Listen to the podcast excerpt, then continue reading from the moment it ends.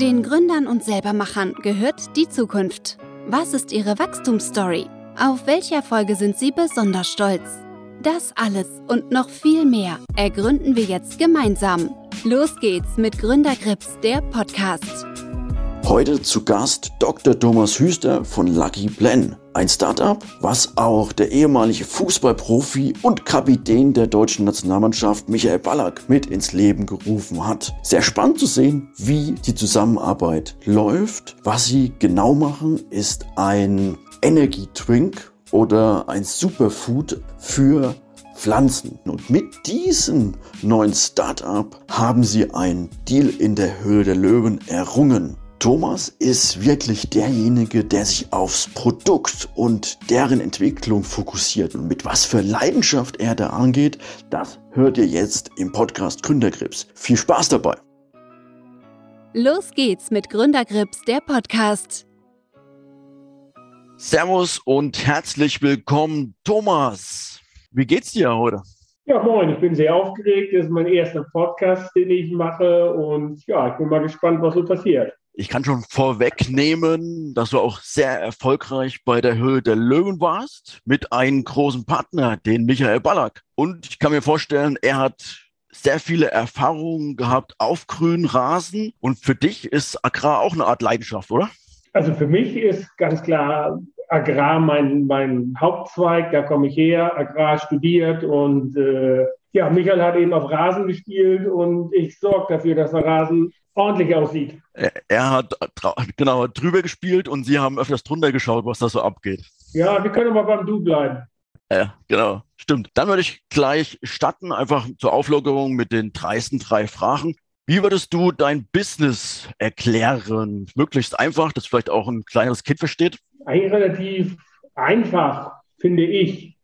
Also wenn du viel Fastfood isst, lebst du nicht gesund, es fehlen dir wichtige Vitamine, wie zum Beispiel Vitamin C, mhm. die dann deine Abwehrkräfte stärken. Ähnlich läuft es bei Pflanzen ab. Sie werden künstlich hochgezogen und sind dann eben leicht für äh, Stresssituationen anfällig und, werden, und können krank werden.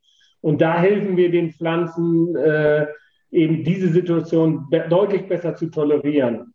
Also dir kann ich nur empfehlen, ess viel gesundes Gemüse und Obst. Und den Pflanzen kann man sozusagen Lucky Blend empfehlen. Ja, also mit Lucky Plan werden deine Pflanzen stark und gesund, ähnlich wie wenn du Vitamin C nimm, zu dir nimmst. Am besten ist, so kannst du es vergleichen mit einem Apfel. Wenn du einen Apfel mhm. isst, nimmst du Vitamin C, aber auch die Co-Enzyme mit, die dafür sorgen, dass das Vitamin C aufgenommen wird. Und das ist bei Lucky Plan auch so. Du kriegst eine Stoffmischung, die den Pflanzen gut tut. Also kann man zusammenfassen, der wirkliche äh, Kern der Wertschöpfung ist halt sozusagen, dass es grob, dass die Pflanze grob die Vitamine aufnehmen kann und mehr Vitamine bekommen kann. Wie ist da im Prinzip das Verhältnis zum Dünger? Es ersetzt aber den Dünger nicht, oder? Nein, in keinster Weise. Dünger ist ja wie Grundnahrung. Wir brauchen mhm. ja auch unsere Grundnahrung und alles zusätzliche äh, müssen wir auch zu, zu, uns nehmen, wenn wir nicht es über eine gesunde Ernährung decken können. Und so ist es bei Pflanzen genau das Gleiche. Also Stickstoff, Phosphor, Kali, das sind die bekanntesten. Wenn die ausreichend zur Verfügung sind, kannst du stark wachsen.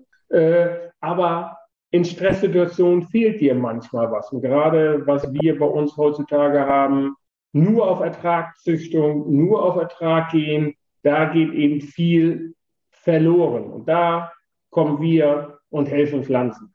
Okay, absolut. Eine spannende Frage für mich ist noch, welches andere Unternehmen bewundern Sie und warum? Haben Sie da ein Unternehmen vor Augen vielleicht? Eigentlich kann ich das, also ich habe kein anderes Unternehmen, das ich wirklich bewundere. Äh, es gibt viele, viele Firmen, die in diesem Bereich Bio, Biotechnologie arbeiten, äh, neue Sachen entwickeln, hochspannende Sachen entwickeln. Aber ich kann nicht sagen, dass ich irgendwie eins besonders hervorheben würde oder äh, eben auch als Vorbild sehen würde. Jeder ist unique und äh, wir wissen, was wir getan haben in den letzten 35 Jahren äh, und da sind wir, glaube ich, sehr weit vorne mit. Absolut.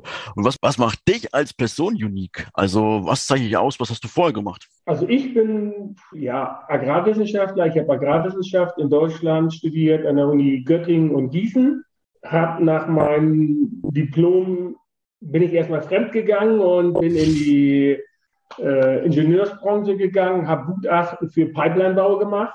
Diese schönen Pipelines, die hier durch Deutschland liegen, Gaspipeline, da habe ich vier Jahre gearbeitet und bin dann durch Zufall wieder zurück in die Landwirtschaft gekommen. Äh, und dann ja, bin ich wieder in die Forschung gegangen, habe promoviert, äh, bin Gastprofessor in, in China an zwei Universitäten und ja, habe nebenbei ein Unternehmen aufgebaut, das zunächst Landwirtschaft spezialisiert war, aber dann eben auch mit dem Eintritt von Michael Ballack haben wir eine Sparte gemacht, nur Haus und Garten, wo wir eine ganzen Erfahrungen reinbringen aus der Landwirtschaft, modifiziert, angepasst für den Gärtner äh, und haben das jetzt aufgegründet und suchen jetzt den Erfolg hier auch. Und, wie kam die Idee zustande? Also kam im Prinzip die Initiative von Michael Ballack oder wie habt ihr euch dann zusammengesetzt? Also die Idee, also wir sind ja in der Landwirtschaft tätig und ein Freund von uns, der wusste das und wir haben schon immer gesagt, das muss man ja eigentlich, muss man das auch für den Haus- und Gartenbereich für jedermann nutzbar machen. Weltweit werden wir auf 8 Millionen Hektar eingesetzt. Äh, wow.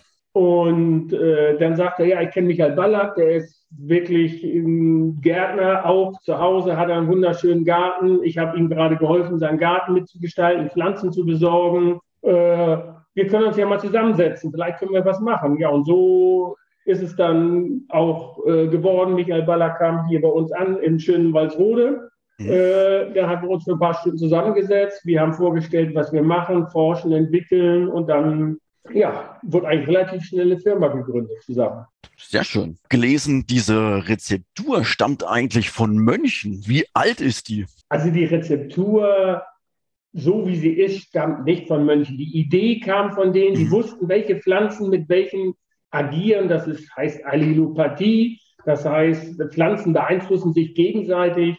Mhm. Äh, und da haben die geguckt, das sind Pflanzen, die wirken positiv auf ihre Nachbarpflanzen. Mhm. Und äh, das hat ein älteres Ehepaar aus dem Odenwald aufgegriffen und die haben einfach dann so ein Pulver daraus gemacht und dann kam ich irgendwann durch Zufall an Bord, durchs Bier trinken auch und äh, man lernt sich kennen. Naja, und dann bin ich dort in die Forschung und Entwicklung gegangen und habe das Produkt dann zur Marktreife gebracht, zusammen mit meinem Freund oder auch meinem Mentor äh, von der Universität in Bloemfontein in Südafrika. Und da haben wir jahrelang geforscht, bis wir dann das richtige Extraktionsverfahren hatten, wie wir diese nützlichen, natürlichen Stoffe raus extrahieren können. Gartenbereich ist natürlich wieder eine andere Anforderung. Dort sind andere Sachen wichtiger als in der Landwirtschaft. Und dann konnten wir unsere Erfahrung eigentlich eben nutzen, um das Produkt dann so weiterzuentwickeln, dass eben Lucky Plant in Pulver oder auch in Tablettenform jetzt auf den Markt kommt. Sehr schön. Ich kann mir auch vorstellen, also es gibt immer unterschiedlichste Anspruchsszenarien. Wenn man jetzt auf Agrar denkt, also Südamerika, eigentlich ganz andere Verhältnisse als jetzt hier in Europa oder auch in Asien. Es muss ja eigentlich immer eine gewiss bisschen andere Zusammensetzung geben, oder? Also für die landwirtschaftlichen ist die eigentlich immer gleich. Da kommt es eher auf die Dosierung drauf an. Okay. Also die, du hast unterschiedliche Mechanismen, wie, dies, äh, wie die Photosynthese läuft, C3-Pflanzen, C4-Pflanzen, aber damit will ich euch nicht äh, äh, beschäftigen oder belästigen, wollen wir so sagen. Und da muss man eben gucken, und welchen Entwicklungsstadium, welche, wann braucht welche Pflanze was. Und äh, das haben wir in wirklich intensiver Forschung gemacht, äh, über Doktorarbeiten, Diplomarbeiten und die verschiedensten Arbeiten haben wir uns dann vorgenommen. Und ganz wichtig ist, wir arbeiten mit Partnern weltweit zusammen, die wir eigentlich nicht nur als Partner ansehen, sondern auch als Freunde mittlerweile. Äh, und mit denen zusammen machen wir zum Beispiel in China eine hervorragende Forschungsentwicklung Arbeit, wo wir eben gucken für neue Früchte. Da gibt es ja Gemüsefrüchte, die wir gar nicht kennen. Äh, ja. Das ist so spannend, da immer hinzufahren und zu sehen, was gibt es da alles? Und dann kommen die Fragen, ja, ich habe das und das, sage ich, kenne ich nicht, habe ich noch nie gesehen. Und dann liest man sich ein und äh, guckt, wie ist der Entwicklungszyklus der Pflanze. Also hochspannend. Und daraus haben wir eigentlich gelernt, wann man zu welchem Zeitpunkt es applizieren kann, damit die Pflanzen wachsen. Hier muss man natürlich auch gleich immer auf die Ökonomie achten, denn Landwirtschaft, äh, äh, die Landwirte haben immer kein Geld, wie es immer ist. Äh, aber das ist auch ganz normal und äh, da muss man eben gucken, dass es auch in den Prozess reinpasst. Wann geht der Landwirt ins Feld? Mit was kann ich es mischen? Mit was kann ich es kombinieren? Also viel Arbeit und die irre Spaß macht, da wir wirklich ein wunderbares Team haben. Und es gibt nicht eine Person in unserem, in unserem, unserer Firma, es ist einfach ein Team. Das beginnt bei dem Arbeiter, der in der Produktion arbeitet, bis hin in die Geschäftsführung, wo ich eben auch mit sitze und in Forschung und unsere Leute, die dann mehr für das Geld zuständig sind. Mhm. Äh, das ist einfach wie eine Familie. Wir arbeiten alle zusammen. Wie groß ist das Team aktuell? Also hier in Deutschland sind wir aktuell acht Personen und äh, in Südafrika, wo wir eine Forschungsfirma haben, sind wir circa 25 Leute im Moment. Wow. Das ist ein Riesenstab. Und da hat man so viele Erfahrungen und natürlich auch eine gewisse Komplexität. Und jetzt bringt man es im Prinzip runter auf ein Produkt für die allgemeine Anwendung. Also auch ja. für mich als Laie, will ich jetzt mal sagen. Aber da ist es ja so, ähm, da brauche ich jetzt nicht, um ich als Laie, als Anwender brauche kein Fachwissen, sondern kann zugreifen. Das funktioniert eigentlich immer. Oder gibt es da auch Varianten, zu welcher Blume oder zu hm. welcher Fläche das passt? Nein, also wir haben es schon so mehr angepasst, dass es einfach für den Hausgarten gut passt. Wir haben für Gemüse braucht man etwas mehr wie für die andere, für die normale Pflanze, Rasenpflanze. Aber das ist auch äh, gut erklärt. Und man kann es auflösen, alle vier Wochen ins Gießwasser geben und dann ganz normal gießen. Und damit stärke ich meine Pflanzen so, dass die wirklich stressresistenter werden. Und wir haben den Proof von der Landwirtschaft, wir sind in Fußballstadien drin. Äh, also es ist echt hochspannend. Das kann ich mir denken. Und ab welchem Zeitfenster sieht man den Erfolg? Also ist der Erfolg dann irgendwie nach vier bis sechs Wochen ersichtlich? Es hängt wirklich von den Pflanzen und auch von den Wachstumsbedingungen ab. Also manchmal, wenn Stresssituationen, sieht man das schon wirklich nach ein paar Tagen oder bei Keimlingen, äh, wo ich meine Forschung eben mit auch mache, kann ich es nach ein paar Tagen sehen. Aber so Blumen, so Stiefmütterchen, da wird man wirklich relativ kurzfristig den Erfolg sehen. Gerade wenn Stresssituationen wie nochmal ein bisschen Bodenfrost kommt äh, oder man vergisst mal ein paar Tage zu wässern, da sieht man einfach den Erfolg. Wir haben gerade mit äh, Rucola einen Versuch am Laufen. Äh, da kam dann ganz aufgeregt einer an bei mir, die Blätter sind unten lila. Da sage ich, das ist sehr schön. Die haben kein, unser Produkt nicht bekommen, die haben Trockenheitsstress gerade gehabt. und, und das ist einfach so zu sehen. Also da kann man an den Pflanzen auch relativ schnell Unterschiede erkennen. Spannend. Und hier geht die Forschung auch allsinn weiter. Ich beobachte das Unternehmen KWSA doch öfters. Da ist ja so, da wird ja eigentlich alles, was unterm Strich ein bisschen zu, zu viel verdient wurde, wieder in neue Forschungsentwicklungen gesteckt. Ist auch bei Ihnen so die Unternehmenskultur oder wie sind Sie da aufgestellt? Also wir stecken extrem viel in Forschung, Entwicklung, in neue Produkte. Äh, in den letzten Jahren äh, sind wir wirklich vermehrt jetzt auch in diesen Bereich gegangen. Was können wir noch tun für den Haus- und Gartenbereich? Wir entwickeln, kann ich schon sagen, der gibt es jetzt auch schon auf dem Markt, einen fermentierten Dünger, wo wir Stoffe fermentieren, damit sie besser aufgeschlossen sind, damit die mhm. Enzyme mhm. dann in dem Boden was bewirken können. Äh, dann arbeiten wir an speziellen Düngern, die zum Beispiel für Rasen genutzt werden können. Kleine Mengen, hocheffektiv. Also da stecken wir sehr viel Geld eben rein oder auch, dass wir, was uns jetzt ein großer Vorteil war, dass wir Vorräte anlegen, damit wir unabhängig sind, wenn Aufträge kommen. Gerade mhm. jetzt in der Situation Knappheit, Knappheit von allen möglichen äh, ja. Rohstoffen. Wir waren gut aufgestellt äh, und das hat sich jetzt ausgezahlt. Trifft Sie als Firma auch der Russland-Ukraine-Konflikt? In der Landwirtschaft Ja, weil wir gerade auch mit einem großen Saatgutunternehmen äh, in Russland angefangen haben und äh, auch Ukraine trifft einen natürlich dann schon. Aber ich denke, das ist alles nebensächlich in dem, was, was dort gerade passiert. Also das äh, ist zu verkraften, alles ist zu verkraften, nur das ist eben ja, schrecklich. Ich habe Freunde in der Ukraine, äh, ich habe einen Professor, der sitzt äh, südlich von Moskau, einen sehr guten Freund, mit dem wir an Silizium arbeiten, an einem Produkt, der eben für die Zellwandstärkung zuständig ist. Das ist bei uns auch gerade in der Pipeline. Äh, also das trifft uns schon hart. Die Kommunikation ist ganz stark eingeschränkt und äh, aber wir wissen, es kommen andere Zeiten und deswegen bleiben wir entspannt und äh, konzentrieren uns auf unsere Hauptmärkte und unseren gerade unseren aktuellen Zukunftsmarkt Haus und Garten in Deutschland, Österreich. Anfragen haben wir aus der Türkei, aus Spanien, USA sind, äh, fängt jetzt auch an, dass es interessant wird, Kalifornien. Also äh, wir können expandieren. Das hört sich gut an. Und bleiben wir bei, dem, bei einem positiven Thema und das ist im Prinzip der Deal in der Höhle der Löwen. Damit hat man ja ähm, ein Fußballfreund, weil sie sind ja gemeinsam HSV-Fans, aber auch eine vertriebsstarke Person gewonnen. Wie war so die erste Zusammenarbeit?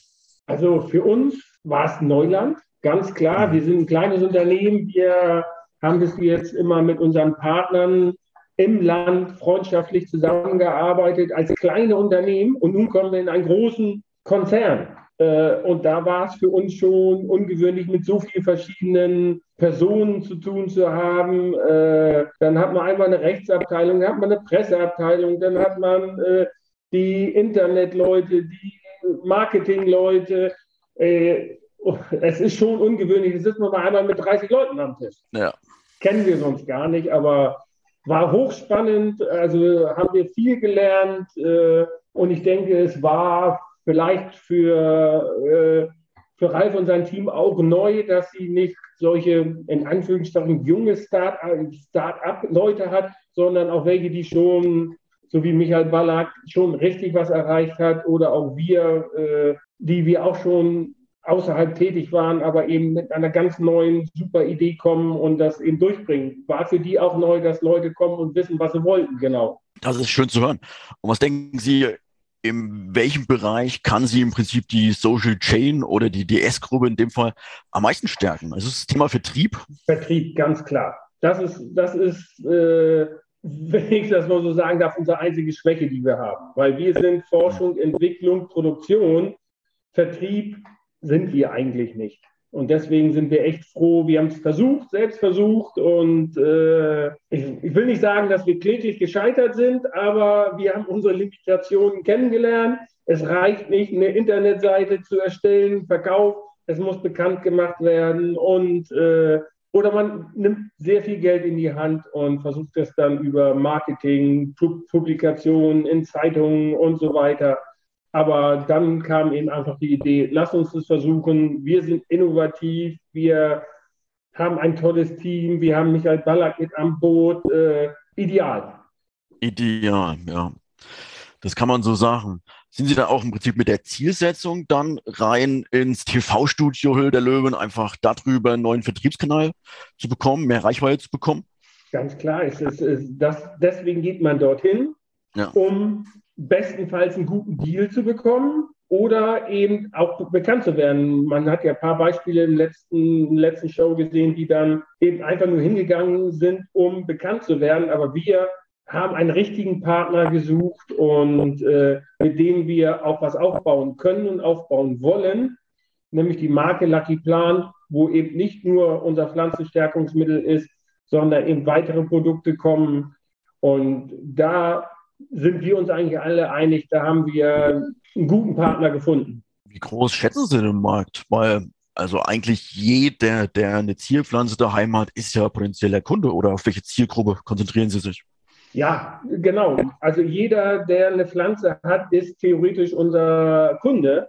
Und äh, ja, das ist, äh, es ist eben schwer einzuschätzen, äh, wenn ich alleine sehe, die ganzen Hausgärten oder die Kleingartenkolonien, die überall sind, wenn ich das sehe in Nordrhein-Westfalen sind das alleine 5000 Hektar nur Kleingarten, alle 120 Quadratmeter groß. Und wenn jeder Lucky Plant oder wenn nur ein Zehntel Lucky Plant nutzt, äh, sind wir glücklich, so wie die Pflanzen. Kann ich mir vorstellen. Und auf welchem Weg erreicht man die Leute? Also, okay, ist vielleicht bei der jungen Gruppe Social Media vielleicht noch gar nicht so im Kopf wie bei den, sagen wir mal, älteren, gestandenen Leuten, die mehr ausgeben für ihren Garten. Wie erreicht man sozusagen diese Zielgruppe?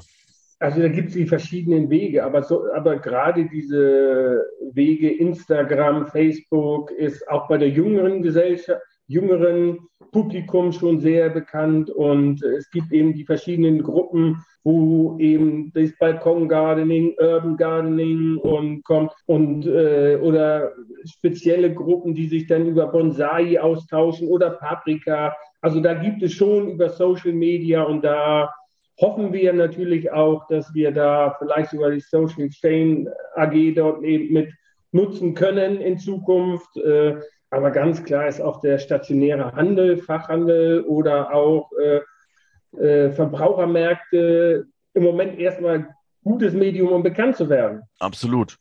Und es ist ja schon auch ein Thema, was man mit Emotionen anreichern kann, wo es, glaube ich, auch sinnvoll ist, dann über Mikroinfluencer zu gehen, die einfach zeigen, was kann das Produkt, wie sehen meine Zierpflanzen dann nach ein paar Tagen aus, um es greifbarer zu machen für die meisten Leute.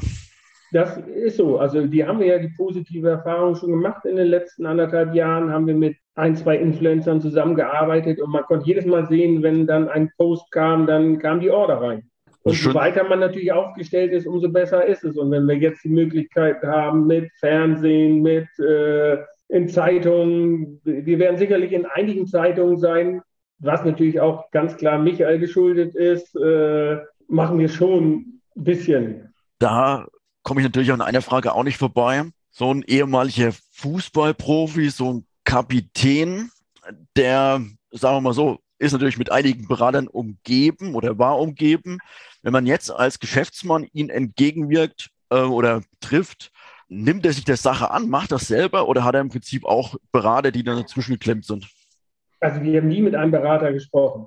Nie. Also Michael ist hier, wir treffen uns mit Michael regelmäßig und äh, entweder hier bei uns in Bomlitz, in Hamburg oder München. Also wir treffen uns regelmäßig, wir tauschen uns aus in, mit WhatsApp oder Teams Calls. Also ähm, so, ich kenne ihn also vorher nicht, also darum kann ich nicht viel sagen. Also hier in diesem Fall hat er keinen Berater, hat er auch nicht nötig, das braucht er nicht.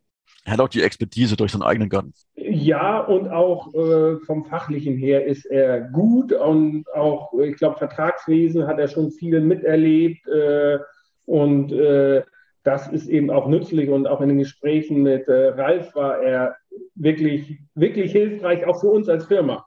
Das ist schön zu hören. Lassen Sie uns vielleicht nochmal in die Zukunft denken. Welche Produkte sind noch langfristig möglich? Also was braucht im Prinzip ein Kleingärtner? Also ein Kleingärtner, der braucht äh, viele natürliche Produkte, mhm.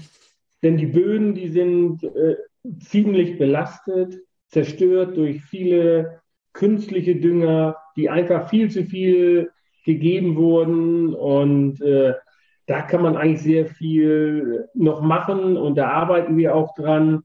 Und äh, man kennt ja diese schöne Brennnesseljauche, die hat ihren Zweck, das funktioniert klasse, ist natürlich nicht schön herzustellen oder riecht dann etwas unangenehm, aber funktioniert einwandfrei und da gibt es eben so viele Möglichkeiten, wo man auch mit Pflanzenextrakten noch was machen kann oder mit äh, Silizium. Äh, natürlichen Düngern. Da steht uns relativ viel zur Verfügung. Und da sind die Kleingärten ja eigentlich auch sehr gut aufgestellt, dass sie eigentlich kaum noch Chemie zulassen oder eigentlich gar nichts, äh, wo dann eben wirklich geguckt wird, dass der Boden in Ordnung bleibt. Und das ist äh, unser großes Problem in der Landwirtschaft. Die Böden sind zerstört. Die müssen wiederhergestellt werden. Bei dem Thema würde ich gerne eine Frage anschließen. Es gab ja in dem Bereich eigentlich auch eine Riesenübernahme, da Bayer Musando geschluckt hat. Ist das wirklich gut, wenn es da so große Player gibt? Wie sehen Sie das als Experte?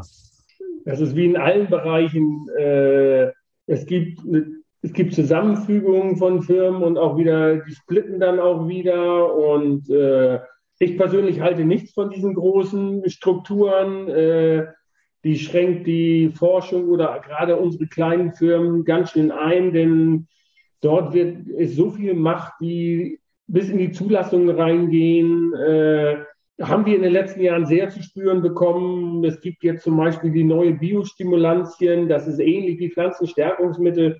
Mhm. Gibt es eine Verordnung, die, die sollte schon seit Jahren durch sein, die wird nicht durchgesetzt. Bis heute weiß keiner, was zu tun ist. Und, äh, oder Pflanzenstärkungsmittel sind umgeändert worden. Und äh, da hat die chemische Industrie viel zu beigetragen. Durch ihre Lobbyarbeit. Klar. Spüren Sie die zunehmende Regulierung in Ihrem Feld? Also, also im Moment läuft die Zeit für uns. Das muss man ganz klar sagen. Die Politik hat erkannt, äh, wir können nicht so weitergehen. Viele Landwirte haben erkannt, dass es nicht so weitergeht.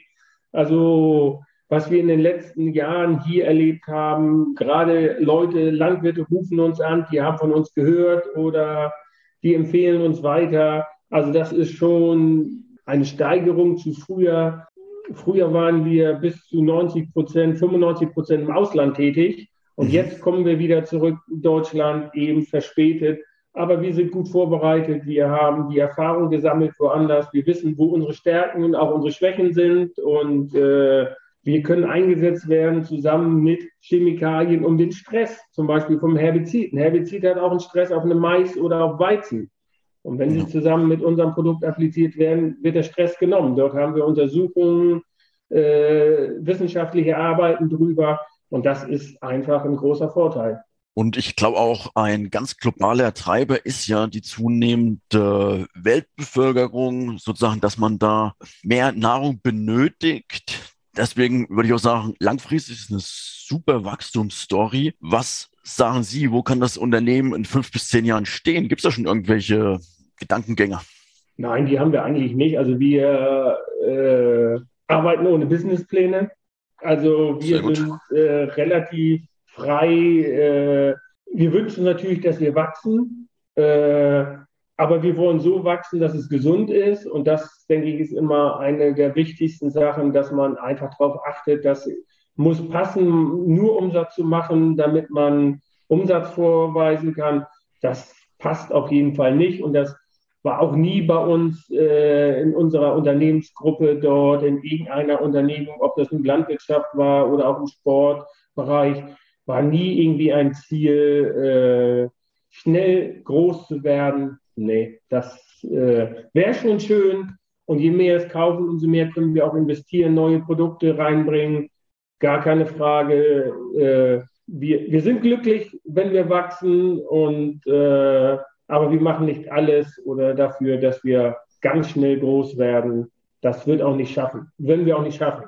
Eine Frage, die sich damit noch bei mir noch auftut, es wird ja viel von den Umweltveränderungen gesprochen. Es sind jetzt auch teilweise mehr Flächenbrände unterwegs.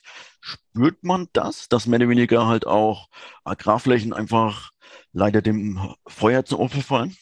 Ja, es ist ja nicht nur Feuer. Äh, Riesenproblem ist die Umnutzung der landwirtschaftlichen Flächen. Wenn man sieht, in Deutschland täglich 50, 52 Hektar werden durch Straßen oder Häuserbau vernichtet das, damit man sich vorstellen kann, sind 65 Sport-Fußballfelder jeden. Tag in Deutschland. Und das ist ja nur Deutschland. Und wenn wir dann sehen, was im Amazonasbecken passiert, mit der Entwaldung, Umwandeln in Sojaflächen, äh, es ist sehr dramatisch äh, und äh, Weltbevölkerung steigt. Wir müssen die Ernährungssicherheit machen. Und deswegen wäre auch mein großes Ziel, wenn ich was machen könnte, die Böden müssten wiederhergestellt werden, dass sie ihr natürliches Potenzial wiederbekommen. Das wäre mein größtes Ziel, wenn ich was sagen könnte in der Landwirtschaft, äh, was das Ziel wäre, Wiederherstellung der natürlichen Bodensubstanz. Was gibt es da für Wege, wenn der Boden jetzt ja. schon so viel Stress beinhaltet? Ja, man deutlich weniger düngen und viel mehr, also die Böden ständig bedeckt halten, dass mehr Humus wieder aufgebaut werden, dann bleibt mehr Feuchtigkeit drin, äh, Fruchtfolgewechsel und da gibt es verschiedenste Möglichkeiten, äh, was zu tun, was auch gemacht wird, was auch viel, viel gemacht wird mittlerweile schon. Aber es dauert einfach viel zu lange, weil einfach wir die Zeit nicht haben oder auch nicht das Geld dafür ausgeben, äh, um adäquate Nahrung zu bekommen. Da sind wir Verbraucher auch mit Schuld dran. Das sind nicht nur die Landwirte, wir wollen billig einkaufen. Das denke ich auch, dass da einfach diese Billigkultur, die auch teilweise vielleicht von Aldi hervorgebracht wurde, einfach ja, nachhaltig bescheiden ist. Ja, wohl ich, ich will nicht sagen, dass da Aldi daran Schuld hat oder Lidl oder wie immer sie auch heißen. Also das will ich in keinster Weise sagen, denn äh, wir als Verbraucher sind das, die das wollen. Die nutzen ja. das einfach nur aus und äh, vielfach ist die Ware, die man bei Aldi kriegt, besser kontrolliert als woanders, wenn ich auf dem Markt oder irgendwo, in, irgendwo anders einkaufe. Also das will ich nicht sagen. Also da die Ansprüche, die die dort haben an Pestizideinsatz ist schon sehr hoch oder was, wenn man sieht, äh, was für äh, Vorschriften die geben für Gemüseanbau äh, hier südlich von Hamburg. Ich kenne da Landwirte, was die für Auflagen haben, die von den großen Ketten gemacht werden. Jedes Produkt muss dort registriert sein und äh, getestet sein, darf keine Rückstände haben. Also das ist schon sehr gewaltig, aber es nützt nichts in den Böden. Die Böden sind einfach kaputt, die natürlichen Böden sind kaputt. Es muss vermehrt gedüngt werden und, äh, und das wird zum Glück jetzt auch reduziert. Also müssen die Landwirte nach Alternativen suchen. Und hier kommen wir ins Spiel. Ja, also es muss und wird da, glaube ich, ein Kulturwandel stattfinden. Das ja. Thema Kultur würde ich, würde ich gerne aufgreifen.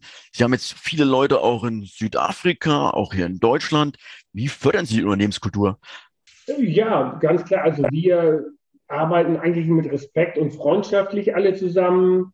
Das heißt also intern und auch extern. Äh, bei uns ist wirklich familiäre Strukturen sind ganz äh, klar im Vordergrund. Kurzentscheidungswege sind bei uns ganz wichtig und eben ein offener Informationsaustausch äh, vom, vom, vom Produktionsmitarbeiter bis zum Forscherteam. Wir arbeiten alle zusammen und das ist eben sehr wichtig.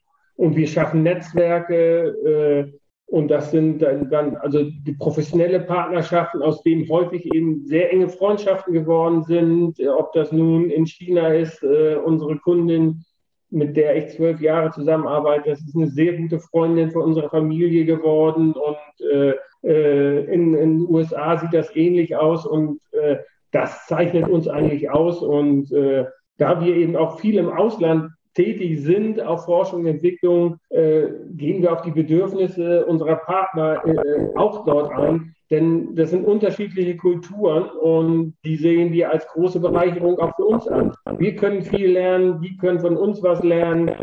Und das ist ja. äh, das, was unsere Firma eigentlich sehr auszeichnet und wo wir groß geworden sind. Eigentlich über Freundschaft sind wir weitervermittelt worden von einem ins andere Land und die haben kennengelernt und äh, ich reise rum in der Welt, genieße mein Leben. Sehr gutes Fundament.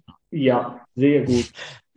Sehr gutes Fundament und Sie wollen jetzt noch weiter wachsen. Natürlich brauchen wir dann auch neue Mitarbeiter. Wie finden Sie neue Mitarbeiter? Da trifft Sie das Thema Fachkräftemangel auch sehr? Also bisher noch nicht. Also wir haben zahlreiche Anfragen immer und sämtliche Mitarbeiter sind nur auf Empfehlungen und äh, gekommen oder mit denen wir zusammengearbeitet haben, die haben gesagt, äh, wenn ich mal dort aufhöre, kann ich bei euch anfangen und äh, ob das hier bei Lucky Plant ist, äh, ist überall, also das ist echt irre. Also wir haben bisher jetzt toi toi toi noch keine Probleme, auch in der Produktion nicht. Äh, das ist sehr stabil bei uns. Das ist natürlich auch ein großer Erfolg, gerade in der aktuellen. Was ist für Sie im Prinzip eine Sache, die Sie glücklich macht. Was mich glücklich macht? Hm, genau. Das ist schwer. Also glücklich, was mich glücklich macht. Also Freunde zu haben und äh, mit denen Zeit zu verbringen, äh, zu arbeiten, zu forschen äh, und einfach dieses Familienleben. Denn bei uns im Büro, wir essen gemeinsam, meine Frau kocht äh, und das ist einfach, äh, was wir genießen, wenn Gäste da sind, ob das Ralf da ist oder sowas, der ist dann einfach, wer mittags hier ist, äh, ist bei uns mittags mit. Das ist bei uns so üblich, ob das ein Landwirt ist oder ob das irgendeine äh, Person, die wir das erste Mal sehen, wenn der zu der Zeit kommt, wenn bei uns Essen ist, dann wird er mit an den Tisch gebeten. Und wenn auch mal Veganer kommen, wird vegan gekocht, wenn wir das vorher wissen. Sehr schön. Also es ist wirklich eine schöne Kultur. Ähm, Sie sprachen schon, also du sprachst schon davon, dass im Prinzip das Fundament, es geht nicht nur um Wachstum, sondern sagen wir mal, die Kultur, die Familie muss stimmen. Nach welchen Kennziffern schaust du noch? Gerade wenn du jetzt ein neues Produkt einführst, was dann auch über einen Großhandel vertrieben wird, was ist dir da wichtig? Also bei Kennziffern bist du bei mir komplett verkehrt. Ich bin kein Geldmensch und ich gucke nicht nach Ziffern. Ich gucke, äh, was kann ein Produkt, wo kann es hingehen und äh, also da haben wir bei uns äh, im Team die Leute, die sich mit Kennziffern, ich bringe was auf den Tisch und meistens äh, kommt erstmal, ja, das kostet aber. Ich sage, ja, es kostet aber, aber es ist gut. Und das darum ist unser Team. Wir sind so zusammengewürfelt, äh, dass das hundertprozentig passt. Und jetzt mit Ralf noch mit dazu als ein, ein Vertriebsmenschen, der uns bis jetzt gefehlt hat. Äh, in dem Bereich ist das, ist das echt eine super Kombination. Das freut mich und dachte ich mir schon, dass bei dir das Produkt im Mittelpunkt steht. Und ich kann mir vorstellen, jetzt nach der Ausstrahlung der Höhlen Löwen gibt es jede Menge Pro Produktbewertungen auf den verschiedensten Plattformen, wahrscheinlich auch bei euch auf der Webseite. Schaust du dir das an? Nimmst du es auf, was vom Kunden kommt? Also ich, ich muss ehrlich gestehen, ich bin zwar erst so Mitte, Ende 50, aber das ist nicht meine Welt, diese Social, absolut nicht, nein. Ich, ich, ich schaue äh, da nicht rein. Wenn Fragen kommen, unsere Mitarbeiter, die dann da sind, die stellen dann die Fragen, die sie nicht beantworten können oder wenn irgendwas ist, ja, dann bin ich, äh, aber ich selber schaue mir das nicht an. Äh, dazu habe ich viel zu viel andere Sachen zu tun, die mir Spaß machen. kann ich mir vorstellen. Spaß macht ja auch dein Alltag. Da, und du meinst, du reist viel. Wie viele Tage im Jahr bist du unterwegs und wie sieht sonst so dein Alltag aus? Also früher bin ich, also früher, das heißt, bevor die Corona-Zeit war, bin ich jeden Monat weg gewesen, ob das nun Südafrika, USA, China, Vietnam, Chile. Also bin ich in der gesamten Welt rumgereist. Äh, es ist unterschiedlich, mal für zwei Tage, mal für eine Woche, mal für zwei Wochen, aber ich war sehr, sehr viel weg. Äh, gerade auf Südafrika war ich früher sehr viel, aber dort haben wir ein starkes Team.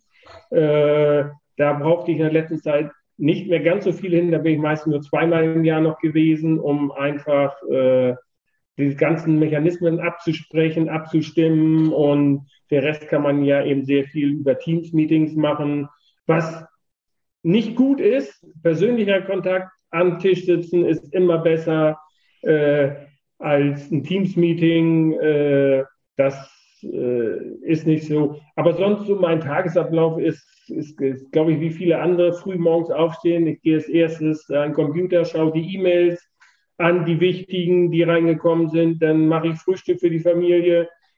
Nach dem Frühstück wird mit dem Hund spazieren gegangen. Dann Abstimmung in der Produktion, was liegt an, wer kann was machen, wie, was muss getan werden.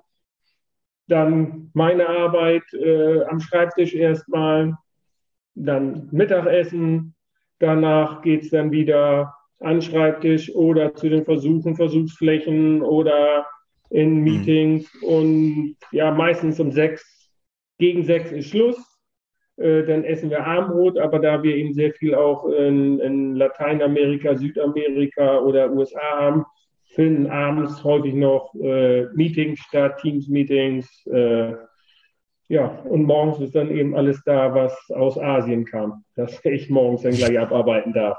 Alles ist total spannend und macht Spaß. Also ich beklage es nicht. Ich sage, ich habe einen der besten Jobs der Welt. Ich kann rumreisen, ich lerne viele Leute kennen und äh, habe überall Freunde in der Welt, kann überall hinkommen und muss nicht im Hotel schlafen. Ich kann auch privat schlafen und das ist viel, viel wert. Ja, das ist sehr, sehr schön. Und das Thema Teams würde ich gerne noch aufgreifen. Das ist, glaube ich, schon so, dass wenn man einfach gemeinsam über Forschungsergebnisse schaut, dass man einfach auch mal durch gemeinsames schnelles Brainstorm da vielleicht noch eine andere Idee im Kopf kriegt, beziehungsweise einen kreativen Ansatz, Das geht, glaube ich, in der Welt mit Teams so ein bisschen verloren und mal schauen. Es ist, es, definitiv. Es ist einfacher, wenn man zusammensteht, wenn man sich die zusammen anguckt, äh, was anfasst, was fühlt und dann zusammen um, um, um, um Pflanzen steht und die guckt, anfasst. Das kann man alles nicht machen mit, mit äh, diesen modernen Medien. Das, das ist das Einzige, was wirklich verloren gegangen ist. Äh, dieser Austausch, aber dafür bin ich dann eben regelmäßig da unten und ich habe vollstes Vertrauen zu unseren Mitarbeitern. Ich sehe ja die Ergebnisse, die kommen und äh, kann die dann eben mit auch bewerten und ich weiß, wie zuverlässig die erstellt wurden. Also da ist, kann ich wirklich sicher sein, dass äh, die Ergebnisse super sind und äh, ich gebe auch ganz klar vor, dann, was möchte ich haben, ich möchte, welche Pflanzen möchte ich untersucht haben, welche, äh, wonach soll geschaut werden und danach wird dann eben, werden die Versuche auch angestellt.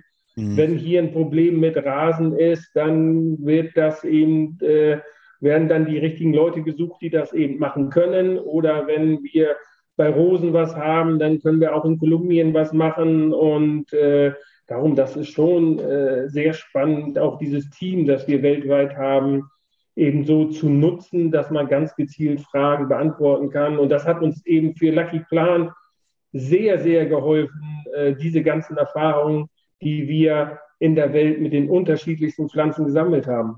Das ist bei unseren Hauspflanzen, Orchideen, ob das äh, diese Drachenpflanzen sind, Drachea oder was immer auch. Dort gibt es die natürlich und dort haben sie die Erfahrung gesammelt. Und wir können die ja. hier eben nutzen. Ja, ja, denke ich auch. Und wo du schon ansprichst, also Chile, Kolumbien, USA, das sind ja auch alles ganz unterschiedliche Vegetationen. Was ist aus deiner Sicht so das Anspruchsvollste? Also wo ist es am schwierigsten, schöne Pflanzen zu kreieren?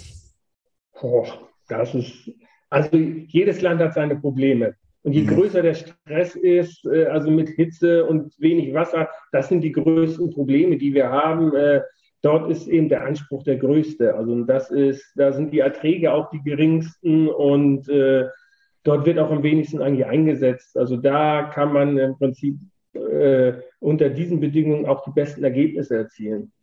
Was ich noch sehr spannend finde, du arbeitest als Dozent in China. Ja. Wie schaut im Prinzip China und die chinesische Politik auf das Thema? Weil eigentlich das Land, das wächst extremst rasch. Da müsste das Problem eigentlich am größten sein, gerade hinsichtlich ähm, Nahrung. Stehen da auch mehr Gelder zur Verfügung, da was zu tun? Oder wie schaut das Land da drauf?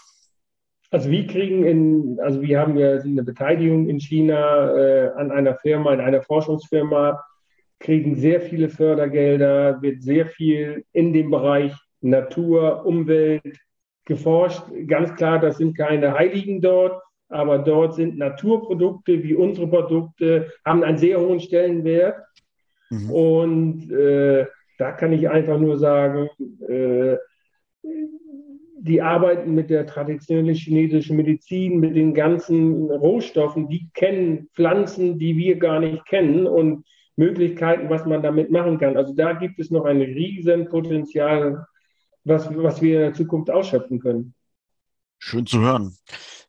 Ein Thema, was mich persönlich betrifft. Ich arbeite aktuell auch an meiner Promotion. In welchem Zeitfenster hast du das gemacht? Weil ich siehst ja in meiner Glatze, ich bin auch nicht mehr der Jüngste. Äh, ich habe 2012 meinen Abschluss gemacht. Ich habe 94, nee, wann, wann, 91 bin ich von der Uni fertig. Ich habe nur vier Jahre an der Uni studiert, habe äh, also sehr schnell mein Diplom gemacht, in kürzester Zeit, die es gibt. Dann bin ich erstmal in die freie Wirtschaft gegangen. Ich hätte auch an der Uni bleiben können, hatten mir auch ein Angebot gemacht. Äh, aber das wurde finanziell damals so schlecht entlohnt und ich sollte fünf Vorlesungsstunden pro Woche halten zusätzlich. Oh, das ist knackig. Äh, und da habe ich gesagt, nee, ich gehe erstmal in die freie Wirtschaft und ja, dann bin ich 2001 wieder an die Uni gegangen, dann in Südafrika durch meine Kontakte darunter und total spannend äh, konnte ich da Forschung machen an der Uni, so ein bisschen frei, immer hier und da und wechseln. Und da habe ich auch mit der Promotion angefangen, 2001. Ja, und 2010 kam dann ein Anruf, äh, ich müsste innerhalb eines Jahres dann meine Promotion abschließen. weil sonst werde ich rausgeschmissen. Ich hatte meine Ergebnisse schon fertig, alles, und ich hatte eben dadurch, dass wir die Firma aufgebaut haben, eben kaum Zeit, das zu machen. Kann ich mir vorstellen. Dann habe ich mir äh, wirklich fast ein halbes Jahr ja, Auszeit nicht wirklich genommen, aber wirklich jeden Tag da sechs bis acht Stunden Zeit genommen, äh, um die Arbeit dann fertig zu stellen und äh, habe es dann noch rechtzeitig abgeben können, dass ich und äh, ist auch eine gute Arbeit geworden. Also ich habe, das ist ein anderes System. Dort wird das zu externen Gutachter gegeben, die Arbeit. Mhm. Also ein war eine, einer ein finnischer Professor, einer aus den USA und ein externer aus Südafrika, die deine Arbeit bewertet haben. Deine Professoren, die die Arbeit begleiten, die durften die Arbeit nicht bewerten.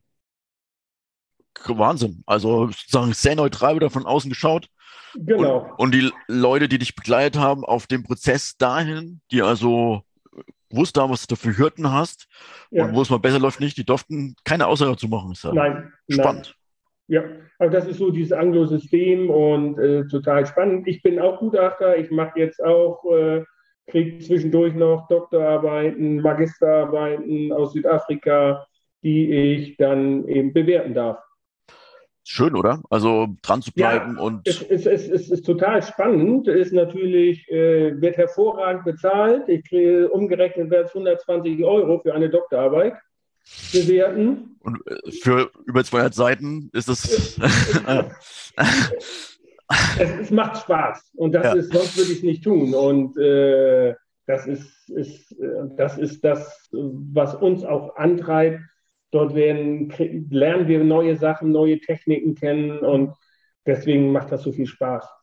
Kann man das im Prinzip dann auch für sich nutzen, wenn man sagt, okay, ich habe jetzt hier Magister, Doktor, der arbeitet in dem Bereich, der ist wirklich gut, könnte der nicht vielleicht auch für uns Projekte übernehmen? Klar, definitiv. Also das ist, ist auch schon passiert, dass wir junge Studenten, keine Doktoranden, aber eben äh, die Magister oder BSc gemacht haben, dass die bei uns in die Firma mit reingenommen wurden. Das ist schon. Aber man lernt ja dafür Techniken, die wir bei uns für Entwicklung von neuen Produkten brauchen, äh, für den Haus- und Gartenbereich, neue Moleküle finden. Äh, das ist schon äh, viel, viel wert. Das kann ich mir vorstellen.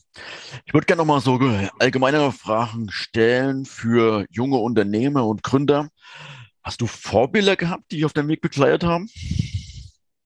Nein, also ich bin einfach äh, immer weitergegangen, wo es mich hingetrieben hat, bis ich dann wirklich bei dem äh, Ausgangsstoff für Lucky Plant irgendwann gelandet bin. Und äh, das hat mich dann so fasziniert, äh, in diesen Bereich äh, reinzugehen. Und eben auch mein Professor in Südafrika, der hat mir das einfach beigebracht, äh, wie toll Forschung sein kann, was man tun, die Passion, die man haben muss äh, gerade wenn du weißt, du schreibst auch deine Promotion, was das für eine Arbeit ist, äh, da möchte man manchmal äh, ja, weglaufen und sagen, ich, ich, ich mache es nicht mehr, aber äh, du kommst mit deinen Ergebnissen, zeigst sie ihm und er sagt, ja, ja, schön, aber kannst alles nochmal neu machen, das hast du verkehrt gemacht.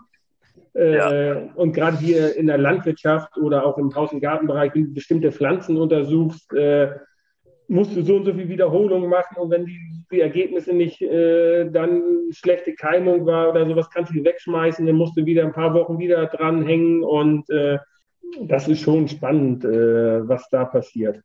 Ja, also da gibt es Erfolge, aber auch Fehler, auch als Unternehmer. Auf welchen Fehler bist du besonders stolz? Aus welchem Fehler hast du am meisten gelernt, sozusagen? Also ich, ich weiß ich nicht, ob man, also Fehler macht jeder. Ja. Das, ist, das ist ja auch das Schöne. Man lernt ja aus Fehlern, wie man so schön sagt. Und äh, aber weiß ich nicht, ob ich stolz auf irgendeinen Fehler bin. Äh, ich weiß auch keinen richtig großen Fehler, den ich gemacht habe, ich, weil ich einfach äh, glücklich bin mit dem, was ich gemacht habe, wie sich alles entwickelt hat und äh, es immer wieder eine, äh, eine Lösung äh, gegeben hat. Also es kam immer wieder eine Lösung, äh, wenn sich ein Fehler ergeben hat äh, oder man gemerkt hat, oh, das lief jetzt nicht ganz so optimal, dann kam das nächste. Das ist, glaube ich, auch wichtig für Gründer, dass man sich einfach nicht abschütteln lässt, sondern Jetzt dann einfach immer dranbleiben. Das, Ja. das ist äh, äh, ja ganz wichtig, ist einfach, dass man dafür brennt, was man macht. Ja. Ob das nun die Geschäftsidee ist, das Produkt und äh, man muss eben gucken, hat das Potenzial für Skalierung. Mhm. Und du musst eben die Bereitschaft haben, hart, hart zu arbeiten, flexibel zu sein. Unwägbarkeiten musst du im Prinzip äh, reagieren. Äh, und dann hast du alle Voraussetzungen. Aber das ist wirklich das Nonplusultra.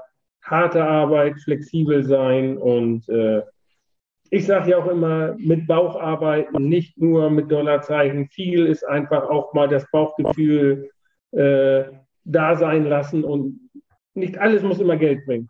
Das stimmt. Das waren jetzt wirklich schon tolle Tipps für angehende Gründer und Unternehmer. Was sollten Gründer vermeiden aus deiner Sicht?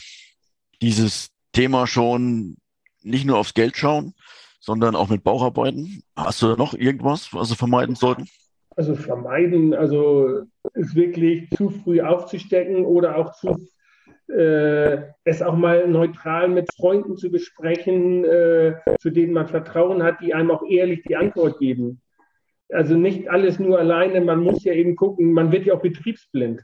Ja. Man glaubt ja, man hätte die, äh, das beste Produkt der Erde und dann kommen einfach durch einfache Fragen, äh, äh, auf die man nie gekommen wäre, kommen dann eben Hinweise von Freunden, von Bekannten, die vielleicht in dem Bereich tätig sind oder man sucht sich irgendeinen Business Angel, mit dem man das mal besprechen kann. Äh, also das kann man eigentlich auch so ein bisschen empfehlen. Sucht euch irgendjemanden, mit dem man das mal besprechen kann, der Erfahrung hat. Also wir selber haben gute Erfahrungen damit gemacht äh, oder wir helfen auch jungen Unternehmen, äh, Start-ups äh, mit Tipps oder wir haben auch in, investiert in junge Firmen, in Start-ups.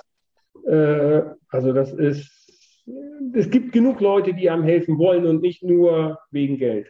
Hast du auf deiner Reise auch irgendein Buch, vielleicht eins, zwei, dreimal gelesen, was so Managementprinzipien oder so Gründer, das Gründerthema gut aufbereitet? Also ich habe selber noch nicht ein Buch, was in diesem Bereich ist, gelesen, auch kein Wirtschaftsbuch. Und äh, also wenn ich abends äh, Zeit habe, dann lese ich eher so Fachbücher oder so spannende Bücher, die in diese Themengruppe anpassen.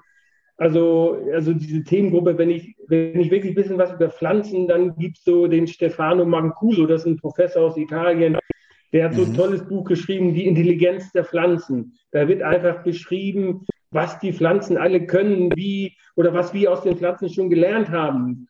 Ja. Äh, also das ist total spannend. Oder auch die Wurzeln des guten Geschmacks, da spricht er mit dem äh, Erfinder vom Slow Food, äh, spricht, sprechen die darüber, warum wir gesunde Nahrungsmittel haben müssen. Warum der, der, der Gastwirt darauf achten sollte, gesunde Nahrungsmittel zu haben. Es ist total spannend, da kommen zwei unterschiedliche Welten aufeinander. Super einfach zu lesen, klasse zu verstehen.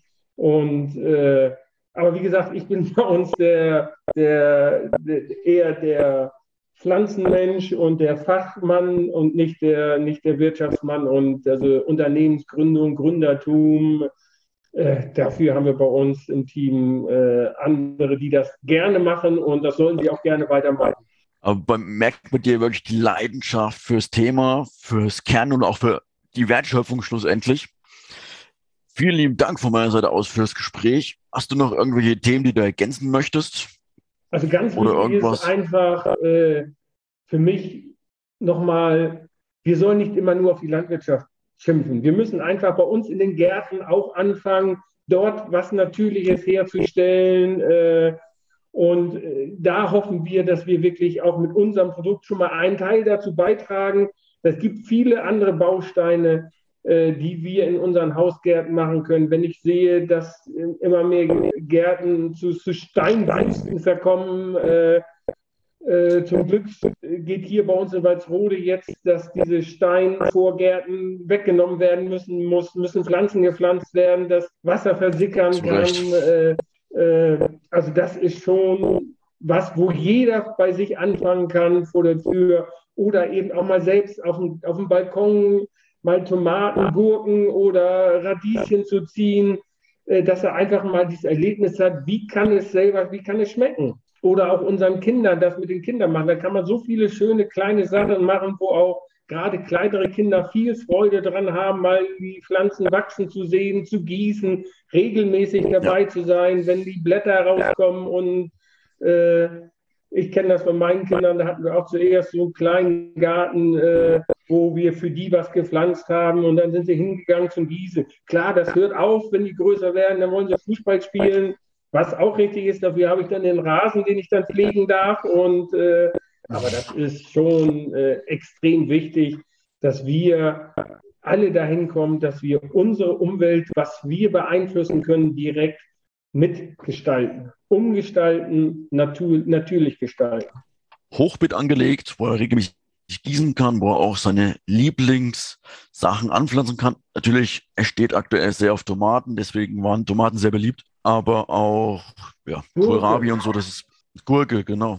Gurke, Zucchini, ja. das sind so dankbare Pflanzen, die wachsen und geben einem wirklich viel reiche Ernte. Und da kann man gerade bei einer Gurke, bei dieser schönen äh, Gurke, die man sonst im Laden kauft, grüne Wasser, voll mit Wasser, da kann man beim Wachsen zu, äh, zugucken. Und das ist total klasse und die schmeckt einfach auch besser, wenn man, ja. man hat das gute Gefühl. Dass man, man merkt einfach auch viel mehr, was dahinter steckt und kauft es nicht einfach im Handel, sondern man sieht es ranreifen und schmeckt, das schmeckt dann einfach auch besser. Also ja. das ist schon was Faszinierendes unserer Natur. Und ja, also mir bleibt nur ein ganz großes Dankeschön auszusprechen für das tolle Gespräch. Ich habe viel gelernt und wünsche weiterhin viel Erfolg auf dem Weg. Und ich bin gespannt, wie das in Zukunft vonstatten geht. Und ich denke aber, das wird schon ganz spannend. Und ja, alles Gute, Thomas, dir ja. und Lucky Blend. Ja, vielen Dank und äh, ja, wir hören wahrscheinlich nochmal voneinander, weil wir so viele Ideen haben. Wenn du das weitermachst, kannst uns jederzeit kontaktieren. Äh, wir sind immer für Überraschungen gut. Das würde mich freuen. Und ich, das finde ich auch prima. Unternehmer, die weiterkämpfen, weiter die Welt verbessern wollen, neue Produkte hervorbringen, das hat einen riesen Mehrwert. Und dafür wird die Gesellschaft auch danken. Das ich wünsche dir alles Gute. Gut. Und Servus. Jo, tschüss.